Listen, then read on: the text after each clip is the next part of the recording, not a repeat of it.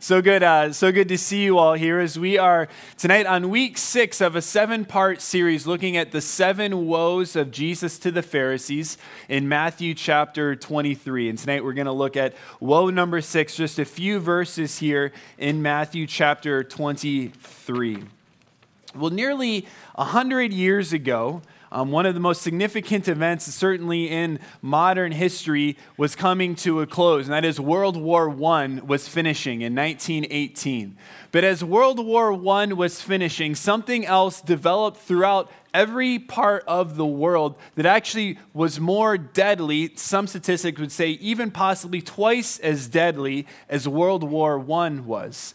And that is what is known as the Spanish flu of 1918 the Spanish flu of 1918, which was the, the, the, first virus they have looking back at H1N1. Now, if that sounds familiar, H1N1, does everyone remember the swine flu from about 10, 8, 9 years ago? That it's the same type of virus of the flu that went around. And we don't know exactly where it started. Lots of scholars and doctors have gone back and tried to trace its origins. Some find it to parts of, of Europe, some in other countries, some even here to the United States. But there was a, numer- a, a numerous factors that, that started to, to spread this. In that in 1918, modern technology had come. And many of the times that this, this flu epidemic started where soldiers were in hospitals, sometimes of which saw well over 10,000 people a day coming in and out. And this virus started to spread, this flu virus, all over the world.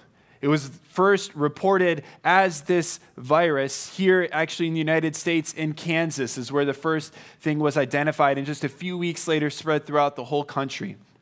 They're shocked that remote islands in the Pacific Ocean suffered from this virus. The people who lived in the Arctic Circle caught this virus.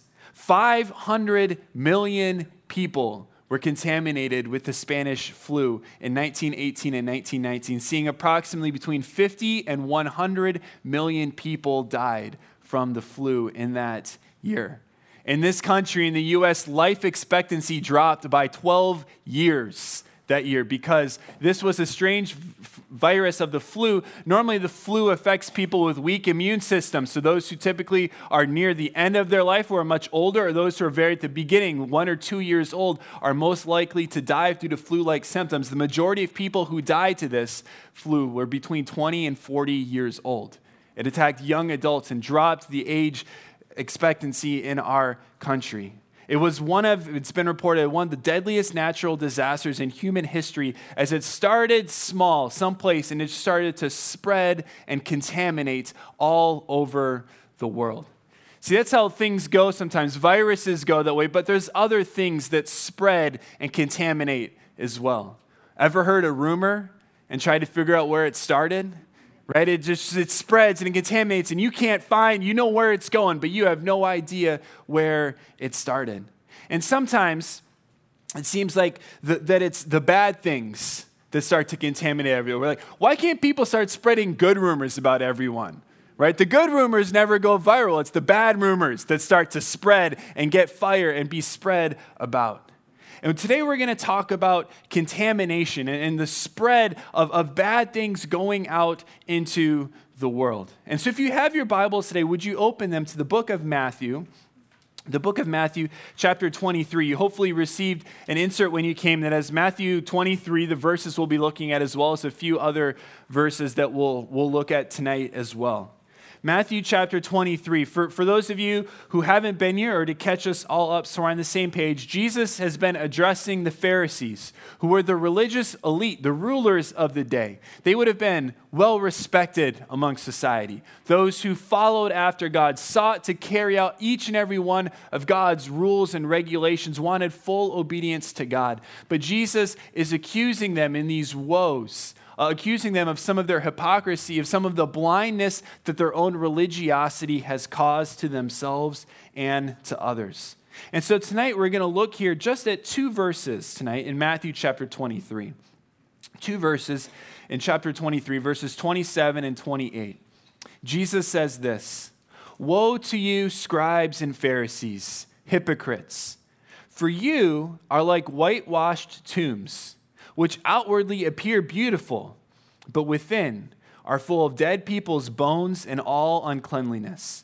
So you also outwardly appear righteous to others, but within you are full of hypocrisy and lawlessness.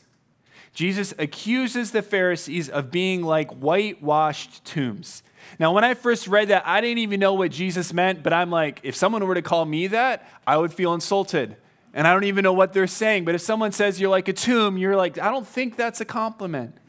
So, what is Jesus saying to the Pharisees? He, he, in a sense, is repeating the woe that we looked at last week, which charged them of hypocrisy, of looking on the outside one way and inwardly looking differently. So, last week we looked at verses 25 and 26, where Jesus says this Woe to you, scribes and Pharisees, hypocrites, for you clean the outside of the cup and the plate, but inside they are full of greed and self indulgence. You blind Pharisee, first clean the inside of the cup and the plate, that the outside also may be clean. And there certainly is, it's clear here, this charge of hypocrisy and lawlessness to the Pharisees here, right? That you look one way on the outside, but inside you're actually something different. But, but in this time, when, when Jesus specifically doesn't just call them tombs, that he calls them whitewashed tombs, the people who understood this, and the Pharisees specifically, would have known that Jesus isn't just talking about a beautiful tomb on the outside, with something dead on the inside. See, for a Jew, coming into contact with a dead body made them ceremonially unclean. And if you came into contact with a dead body, this is seen both in Leviticus and in Numbers and in Deuteronomy. If you came in contact with a dead body, then you had to go through a process of cleanliness, which would include a washing after three days and then another washing after seven days. And a week later, you would be declared ceremonially clean, and you were then allowed to worship again in the tabernacle or in the temple. Now, see, this time of year, when Jesus gives this is right in the last week of Jesus' life. It's the last week of his life. And so, what that is, is it's Passover week. And during the Passover week, multiples of people, multitudes would be flocking into Jerusalem. The population could have even doubled or tripled in. And so, pilgrims from all over would have come to Jerusalem with one intent and purpose in mind to worship in the temple at Passover. To worship in the temple at Passover. Now, as they were coming in, these were people often who would travel from a long ways out. And they wouldn't necessarily know where all of the tombs and where the things would be. Because here's the thing back in Jesus' day, the graveyards weren't like how we have them now, right? I've never just gone for a walk and ended up being like, oh, look, it's a graveyard. How have I gone wrong? Why am I here standing amongst the tombs? I've clearly seen, right? When you know when you're going into one and you know where you're going. But back then, a graveyard or tombs were scattered throughout the hills and the countryside. And Jerusalem was amidst a very hilly territory, and they often, in caves and in other places, would try and bury bodies in the tombs there.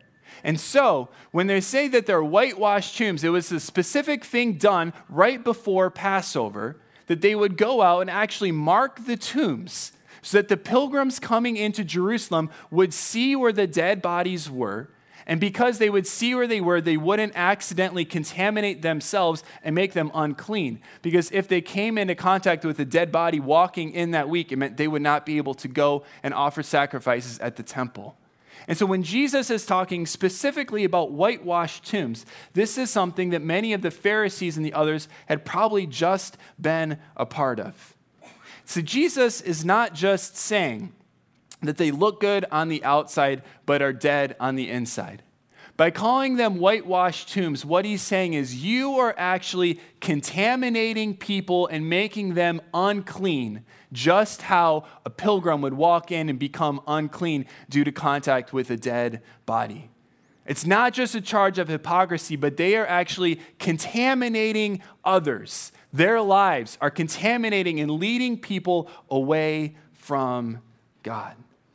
See, this is the opposite, of course, of what God calls people who follow him and love him to have an effect on our world.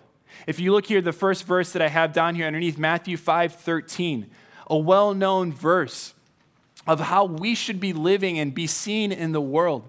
Jesus says this to his disciples You are the salt of the earth. But if salt has lost its taste, how shall its saltiness be restored? It is no longer good for anything except to be thrown out and trampled under people's feet. See, salt wasn't just a thing back then that your doctor told you to eat less of. In our world today, salt's in everything. None of us, I don't think, are worried about our salt intake in our diets, right? It's everywhere. But salt back then was a means of preservation. It wasn't so much a means of seasoning, but a means of preservation and keeping things in the way that God had created them. And as God's representatives in the world, that's how we are to be the salt of the earth, to preserve the world in the order that God has created it to be, not to contaminate it, but instead to preserve it. Followers of God are to be in the world, but not of the world.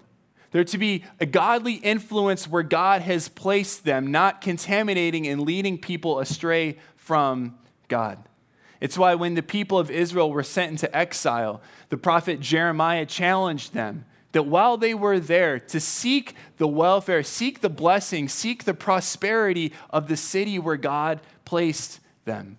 That was the goal of God's people. And so, as we think today of these Pharisees who were like these tombs that were actually contaminating people harming them from God, leading them from God, rather than being like the salt of the earth. What amongst us, our outline tonight is for us to think of three attitudes in our lives. Three attitudes in our lives that lead to contamination. Three attitudes in our lives that actually, if these are continually true in our lives, when people come into contact with us, they could be easy for us to come into contact with us and be led astray from God rather than be led to God. We don't want to be like the Pharisees here who lead people away from God and contaminate people. We want to be the salt of the earth who lead people back to God. The first attitude that can lead people and lead others into contamination is when we, we struggle with the comparison of our lives. The comparison of our lives. In Matthew 7, which is here on your handout, Matthew 7, verses 1 and 2, Jesus says this. Judge not, that you be not judged. For with the judgment you pronounce, you will be judged, and with the measure you use, it will be measured to you. See, the danger that we have in judging others is that, especially when it comes to religion, and especially when it comes to following God, is this we don't know what God knows. We don't know what God knows. And we can look at the people sitting next to us you can do it right now. You can do it right now. You can look at the people sitting next to you. You can make some judgments about them. Some of you, it would be totally random because you've never met the person before. Some of you, it's your spouse and you're making a lot of judgments right now and you should stop. All right, you should stop that. But we can make judgments about people. But here's the thing we can't look at people and we can't see what God sees when He looks at them. And so we don't know what's going on in their hearts. We don't know what's going on in their lives. And most of the time, we don't know what's going on in their past. And oftentimes we struggle with this sin, this attitude of comparison. And when we start down this cycle of comparison, comparison is a root of how pride develops in our lives, of how pride develops and grows in our lives. See, it's shocking sometimes if we think about in Scripture what God hates more than anything, what God can't stand. We could perhaps throw some things out, but did you know what makes the top of the list? In the book of Proverbs, chapter 6, Proverbs chapter 6, it says this there are six things that the Lord hates, seven that are abomination to him. Number one, haughty eyes. Now, we don't use that expression, haughty eyes. We call people hottie if we think they're cute, but haughty, we don't use that expression, right? Haughty eyes. I've never heard someone. What are haughty eyes? Pride, arrogance, comparing, looking at others and saying, I'm better than they are. You see what they do? I'm better than that person. Haughty eyes, along with it, a lying tongue, hands that shed innocent blood, a heart that devises wicked plans, feet that make haste to run to evil, a false witness who breathes out lies, and who sows discord among brothers. See, we would say, what does God hate? God hates murderers. God hates people who plan and do evil. God hates liars. And what does the Proverbs put first? God hates pride. He hates people who look down and compare others to themselves and find themselves to be better. See, when we compare ourselves, the tendency is to make ourselves look better than we should. We typically compare down. This isn't always true, but we typically compare down to others so we ourselves feel better about this. And as we do this, it starts to cultivate in, our, in ourselves a sense of pride and arrogance. See, I've seen this true in my own life. And I was thinking back of a time this, this week of when I was comparing myself to the wrong thing, and God kind of brought a lesson in humility for me. See, when I was growing up in, in high school and, and in junior high and high school, I raced mountain bikes. I was a, I, I raced mountain bikes. And so when I was 14 years old, the division went through 14 for junior high. I won multiple state championships. It also helps that I was this tall when I was 13. Right? I was like a giant amongst 13 year olds, right? So I was really good when I was 14. The next year I moved up to the high school division, right? I wasn't no longer comparing myself against 14 year olds. I was now racing against 15 all the way through 18 year olds. But I still thought, you know what, I've done, I've, I won a couple state championships last year. I'm really good at this mountain biking thing. And I still remember we, we went to a, a, race my family did. It was a national series race. There was about five of them spread all throughout the country. And this one was in west virginia and we lived in michigan so it wasn't too far of a drive. So we took a long weekend. We went down to the mountains of west virginia which are totally beautiful by the side note right? We went down there and we went to the race. And as soon as that race started i realized oh i've been comparing myself to the wrong people right? I thought i was good and suddenly i'm looking around I'm like oh, I'm not very good.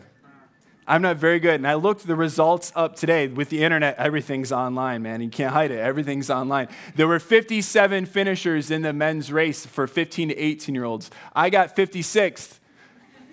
My brother got 57th. I beat my brother. All right. I'm so, sorry, David. I love you, dude, but I beat you that race. The internet will prove it. All right. Now, in my defense, there are people in that race who have gone on to be U.S. Olympians and some of the most successful U.S. cyclists in history. But that certainly isn't me. But once I started comparing myself to them, suddenly I didn't seem that great anymore. See, the Bible teaches that if we're going to compare ourselves to anyone, that comparison should be to Jesus. If you want to compare your life to someone, compare yourself to Christ. That's to be the measure, that's the standard not your neighbor, not your cousin, not your aunt, your uncle, that coworker, your boss. It's easy to find people that we can look down on. And when we do that, we develop pride in our lives. Beware of subtle comparison in your heart. This happens so subtly. It's not a conscious thing where you decide, I'm just going to start comparing myself to feel better. But it subtly happens as, as we, and if we allow it, pride will start to grow in our hearts and in our lives.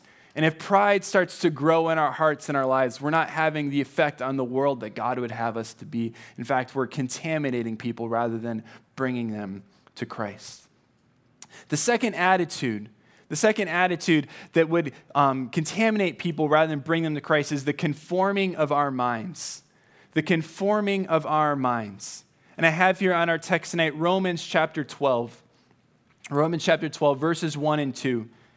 This is the Apostle Paul, and he says this I appeal to you, therefore, brothers, by the mercies of God, to present your bodies as a living sacrifice, holy and acceptable to God, which is your spiritual worship. And then he says this Do not be conformed to this world, but be transformed by the renewal of your mind, that by testing you may discern what is the will of God, what is good and acceptable and perfect this in Romans chapter 12 comes on the summary of 1 to 11, perhaps the greatest explanation of, of what Jesus has done for us in all of Scripture. And immediately after that, because of what Jesus has done, he says, Don't conform to the world, but be transformed by the renewal of your mind. By conform is another word of basically saying, Don't copy the world. Don't copy what the world is doing. Don't copy the, what the world values, the way the world thinks, but instead think differently. Have you ever noticed how easy it is to mimic the behavior and mannerisms of the people around you? Have you ever found yourself just accidentally, like you hang out with a friend that you haven't seen in a while, and suddenly you're like, I'm talking different? Like, why, why am I doing that?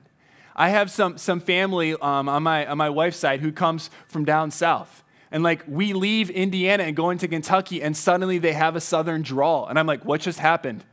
Like we haven't even gotten out of the car. Why are you talking differently? Right? But, it, it, but it's so easy, instead of being transformed, we just mimic the behavior of so many of the people around us. And for oftentimes for us as Christians, we don't live in a Christian bubble, a Christian commune where we don't interact with anyone. That's not what God calls us to do. But the challenge for us can be it's really easy to go out into the world and just mimic what everyone else in the world is doing. Just to conform, just to copy, just to do exactly as they are doing. In what ways do we conform our minds, our thinking to the world? There's many, but a few came to mind this week I think one way that we conform our thinking to the world is how we think about success.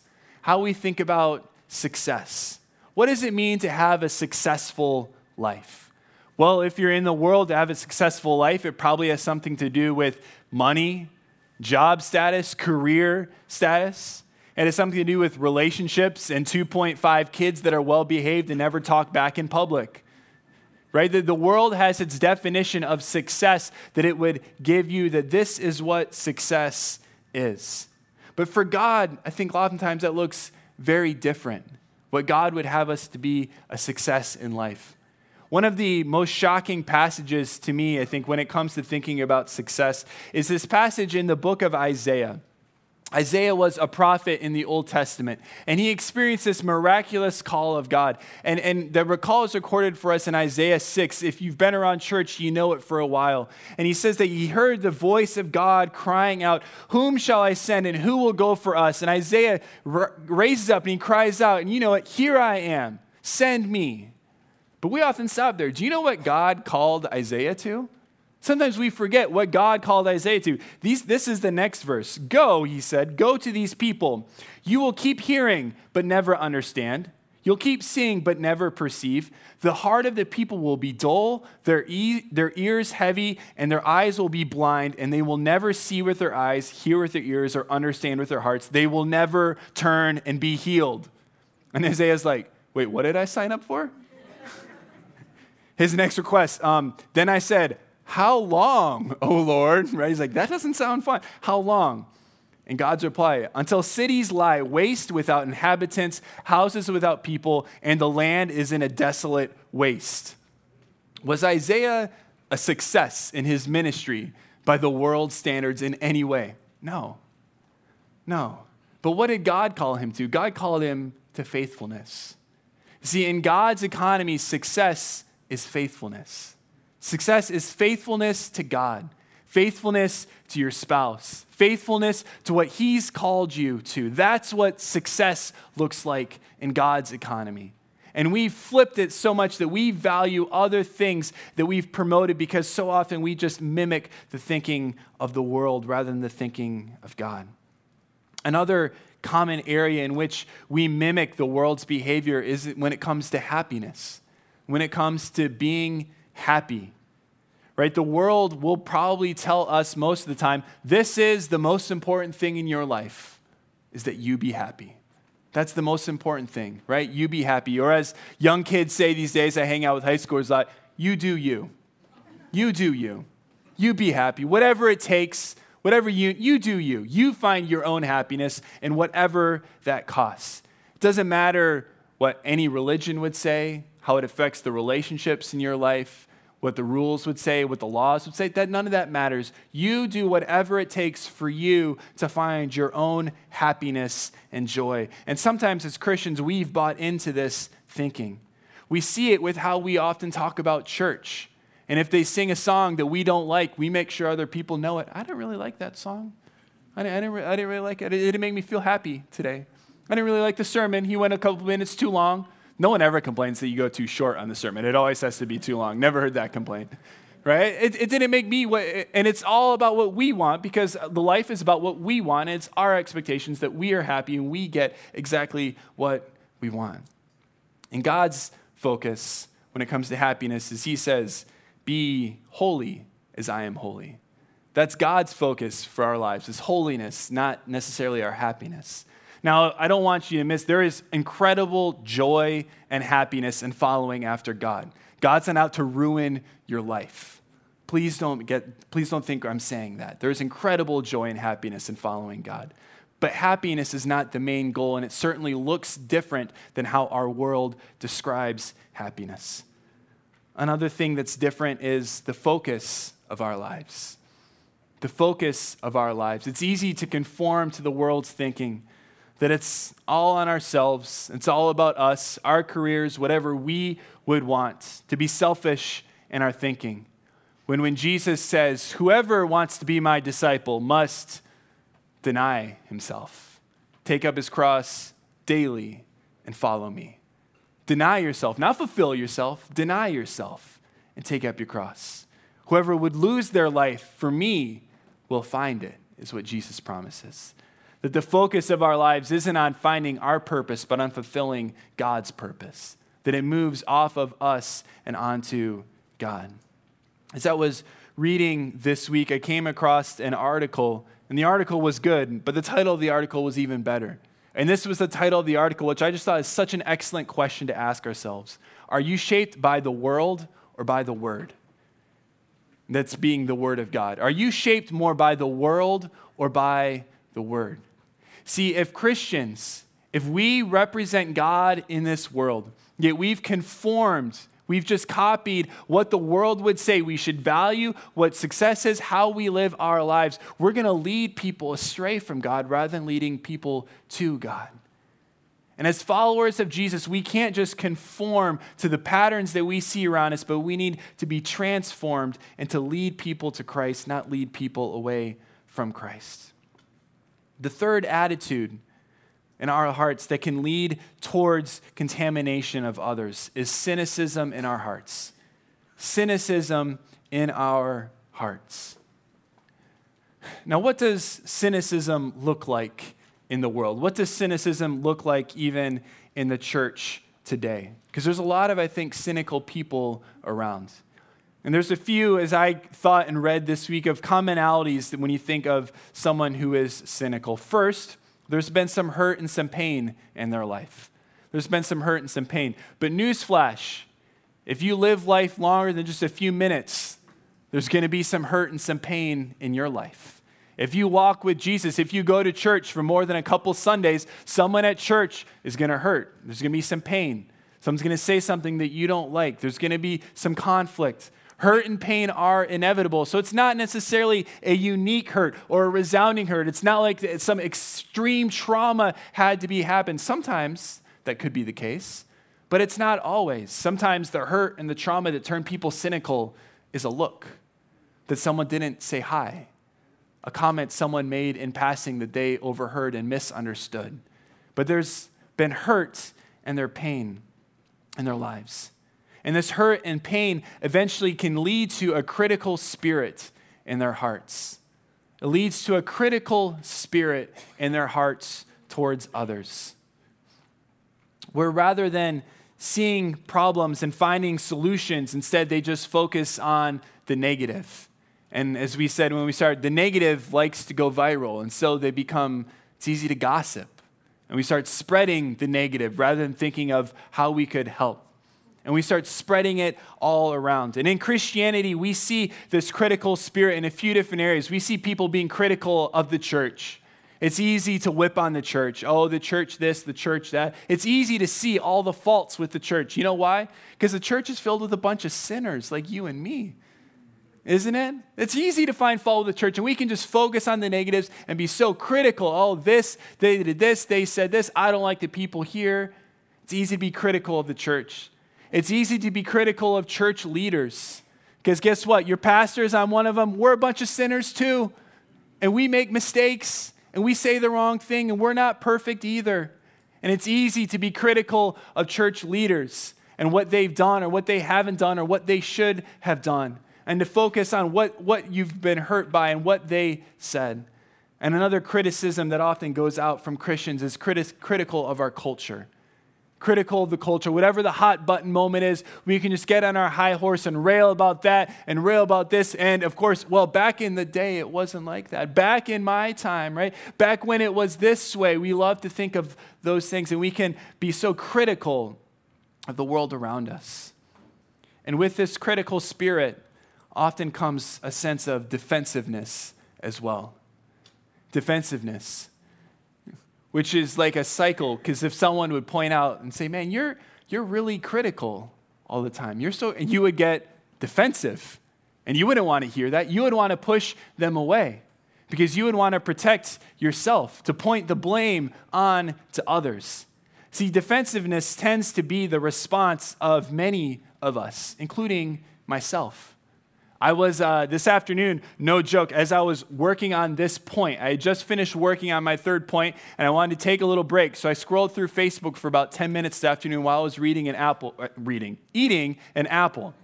I was not reading my apple, there was not a lot there, all right? As I'm scrolling through Facebook, just kind of mindlessly, right, kill a couple minutes, I saw someone commented on Facebook this morning. I preached this morning here at the church. Someone posted a comment on Facebook this morning about my sermon, and it wasn't very kind. And because I'm a pastor, I was like, oh, that's okay. I'm sure they're struggling with their own. that was not the attitude in my heart. I was like, oh, okay, I'm going to put you on blast. Let's go. I'm going to screenshot this. I'm going to send this around. Should I reply myself or should I get other people to reply? I need to defend myself. How dare you say in public that you didn't appreciate it, that there was something wrong? There was some, how dare you? And then literally I like look down at my notes and my notes are open and I read defensiveness and I go, take a breath, take a breath, relax, relax. Right? You don't have to go out and defend yourself against every single thing that comes at you. See, when we get defensive, and what even my attitude showed of my heart this morning or this afternoon is it's really easy to see the wrong in others when we're defensive, and it's harder to see the wrong in ourselves right? When we're defensive, we're never wrong, but we can see all the wrong. We want to point it out and push the blame, push things off to other people. And these cause us to be cynical in the church and even cynical towards the church and towards other Christians. So, how do we get rid of cynicism in our lives? How do we get rid of this cynical spirit and heart that could develop within us? A few ideas for us tonight. The first is just to get perspective. The first is to get perspective. And for me, the best place to get perspective is from the stories of others and from the stories of Scripture. The stories of others and from the stories of Scripture. Whatever hurt and pain has happened to you, you're not alone. You're not the only person it's happened to. And there's probably someone, probably even in the church now, who's gone through the same hurt and the pain, and they've seen redemption through it. I know for me, I was so thankful this last fall, I've shared this before, but this last fall was a difficult season, a painful season for my wife and I, and God was working a lot of stuff in my life. And I was very thankful that a mentor of mine called me and just encouraged me, said, Hey, listen, man, I know you've preached great sermons on this before. I've listened to them, but just take a few times this next week and read through the life of Joseph. Who's wronged by so many people in his life, yet comes to forgiveness and he doesn't point any blame, but sees God working in it all. I tell you what, just as I read through scripture, it helped bring a perspective in my life that I was like, you know what? God, you can forgive even when you feel like you've been wrong, that it hasn't worked out the way you thought it would. God's still in control. God's still on the throne. It, it, might not make sense to me. It didn't make sense to Joseph, but God is still reigning. You don't have to be bitter and angry. You can help get perspective on your life. And God's word often brings the perspective to our pain that we need. God's word can bring that perspective to us. Another way that we get rid of cynicism from our lives is forgiveness. Is forgiveness. Oftentimes, people who are critical have never forgiven the people in their lives. They're stored up bitterness and anger. See, the hurt and the pain that you've experienced in your life is real, but responding in anger and bitterness is your choice. Hurt and pain is real, and it's real for each and every one of us. But anger and bitterness is a choice that you make, and you're responsible for it, not the people who hurt you. You're responsible for how you respond to hurt and to pain and suffering in your life. And if you can get to a point to forgive, to forgive as God forgave us, which means not just this limitless forgiveness, but a forgiveness that actually forgives. It doesn't forgive and then hold it over someone else's head and keep bringing it back up. God doesn't bring our sin back up to us, He doesn't dangle it in front of us. That's the kind of forgiveness we're to have towards others. Another step in getting rid of cynicism is to repent. Repentance. To see our own pride, how we've been part of the problem that we so often complain about. To admit our own shortcomings, our own failures. Friends, there's actually great freedom in repentance. If you haven't done it recently, it doesn't make sense. Like, what do you mean there's great freedom in admitting you're wrong? Yeah, there is. There actually is. When you admit, hey, you know, I don't, I don't have it all together, I messed that up. That, that, was, that was really my fault, God, and I repent. Would you forgive me? Would you forgive others that I've wronged? Another way to get rid of cynicism is to find hope. To find hope. So often, when we get caught with a cynical attitude, it leads us into this place where we don't think things will ever change. People are out to get us. The church is a bunch of bullies. God never does anything good anymore. And it just spirals down and down and down. But find hope.